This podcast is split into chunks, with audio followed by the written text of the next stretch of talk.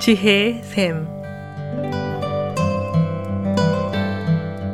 매주 월요일부터 금요일까지 각 분야의 전문가를 모시고 우리 삶에 필요한 말씀을 듣는 지혜의 샘.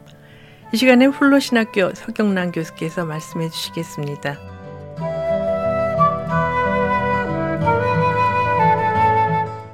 안녕하세요. 오늘 저는 마태복음 5장 21절에서 26절의 말씀 가운데서 우리가 분노를 어떻게 다루어야 하는지에 대해 생각해 보기를 원합니다.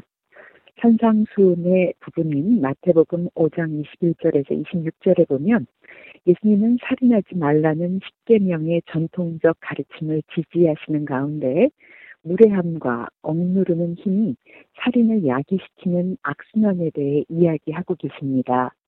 그리고 그 절정의 부분에서 예수님은 구원의 길을 우리에게 보여주고 계신 것을 볼 수 있습니다.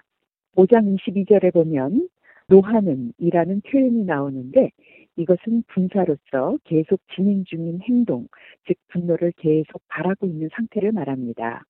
우리는 계속 분노 가운데 사는 것이 위궤양, 심장 발작, 비통함, 때론 육체적 학대, 심지어 살인까지 나타나는 것을 알고 있습니다.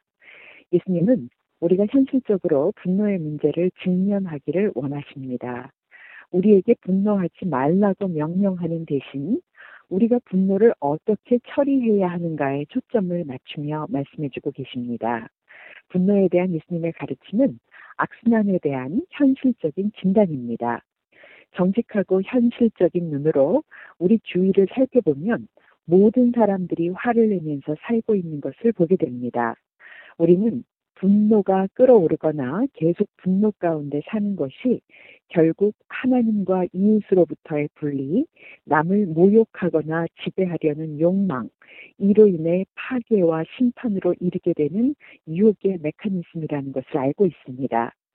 만약 예수님이 우리에게 분노하지 말라고 명령하셨다면 그것은 실천 불가능한 높은 이상이 되고 말았을 것입니다. 그러나 주님은 현실적으로 심판과 파괴에 이르게 하는 악순환을 진단하십니다. 그것은 마치 의사가 제거하지 않으면 죽음에 이르게 할 종양을 진단하는 것과 같은 경우입니다. 성경에 등장하는 첫 번째 살인 사건은 창세기 4장 3절에서 7절에 나옵니다. 그것은 동생 아벨에게 분노를 품었던 가인에 대한 이야기입니다. 그는 분노 때문에 결국 동생을 살인했습니다. 가인은 재단 앞에 자신의 재물을 가지고 갔습니다. 가인은 동생을 지배하기 원했고 동생보다 뛰어나기를 원했습니다. 그래서 가인은 동생에게 분노하는 가운데 동생을 죽이기 원했습니다. 하나님은 가인에게 분노를 없애지 않는 것의 위험성에 대해 경고하시면서 그가 분노를 옳게 처리하고 잘 다스릴 수 있을 것이라고 말씀하십니다. 또한 예수님은 마태복음 5장 21절에서 26절에 보게 되면 형제의 살인에 대해 가르치고 계십니다. 가인과 아벨의 이야기에서처럼 그분은 재단 앞에 재물을 가져온 형제의 이야기를 들려주십니다. 하나님이 가인에게 경고하셨던 것처럼 예수님은 분노를 없애지 않는 데서 오는 현실적인 위험에 대해 경고하십니다. 그분은 형제보다 뛰어나고자 하는 욕망, 형제를 모욕하고 어리석은 자라고 부르고 싶은 욕망을 진단하십니다.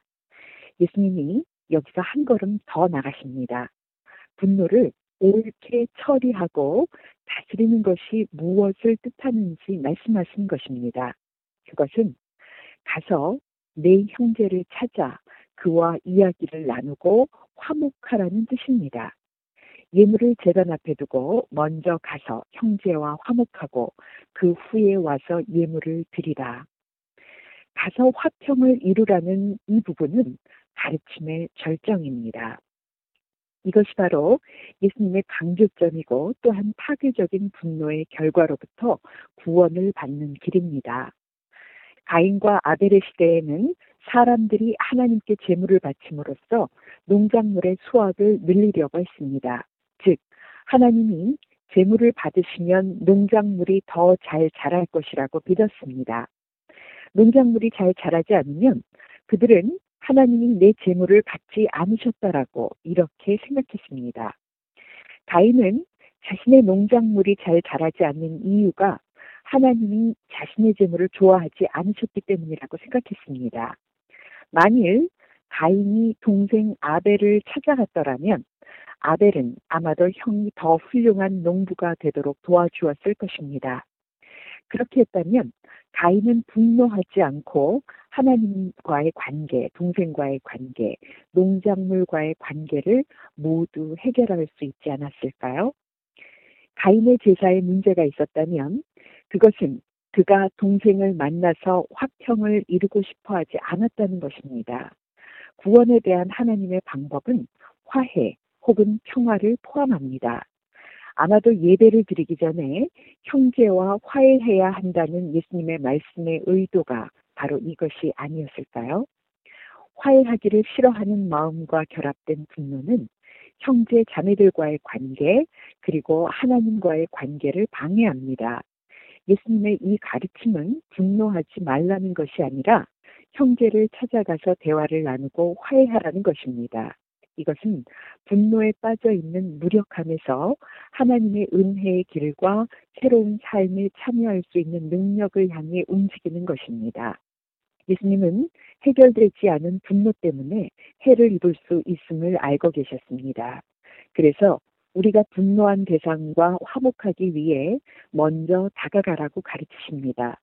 마태복음 18장 15절에서 17절에 보면 개인적으로 권고하고 그것이 아무런 효과가 없다면 다른 한두 사람에게 효과적인 의사 전달을 위해 동행해 줄 것을 요청해야 합니다.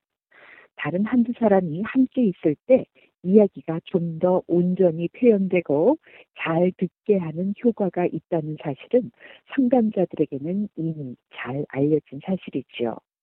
이는 한두 사람의 증인으로 인해 책임이 더 증가하기 때문입니다. 이러한 접근법이 효과가 없다면 다음 단계로 소그룹 상담이나 대면의 방법을 취할 수 있습니다. 예수님의 가르침을 따라 우리는 신의 문제와 지배의 욕망에 대해 깨어 있어야 합니다. 우리는 우리가 분노하는 대상에 대하여 대적하기보다 그 분노를 해결하도록 도와줄 친구나 상담자를 찾을 수 있습니다. 혹은 일기나 붙이지 않을 편지를 쓰면서 감정을 배출할 수도 있습니다. 분노의 대상이 우리에게 너무 많은 권력을 행사하여 분노를 직접적으로 표현하는 것이 지혜롭지 못할 일일 때 이것은 좋은 방법이 될 수 있습니다. 오늘 예수님의 말씀을 따라 분노를 다루심으로 화해를 향하여 나가시는 청취자 여러분들이 되실 수 있게 되기를 소원합니다. 감사합니다. 지금까지 플러신학교 서경란 교수께서 말씀해 주셨습니다. 지혜의 샘 오늘 들으신 내용은 극동방송 뮤지지사 홈페이지 usk.febc.net usk.febc.net에서 다시 들으실 수가 있습니다. 이 시간 방송을 들으시고 지혜의 샘 프로그램이나 극동방송에 대해 더 자세히 알기를 원하시는 분은 연락 주십시오. 전화와 지역번호 562 448-1782 지역번호 562-448-1782로 연락 주시거나 극동방송 뮤지사 이메일 주소 koreadept@febc.net koreadept@febc.net으로 문의하시면 자세히 안내해 드리겠습니다. 아름다운 음악과 기쁜 소식을 전하는 극동방송에서 보내드린 지혜의 샘 오늘 순서를 마치겠습니다.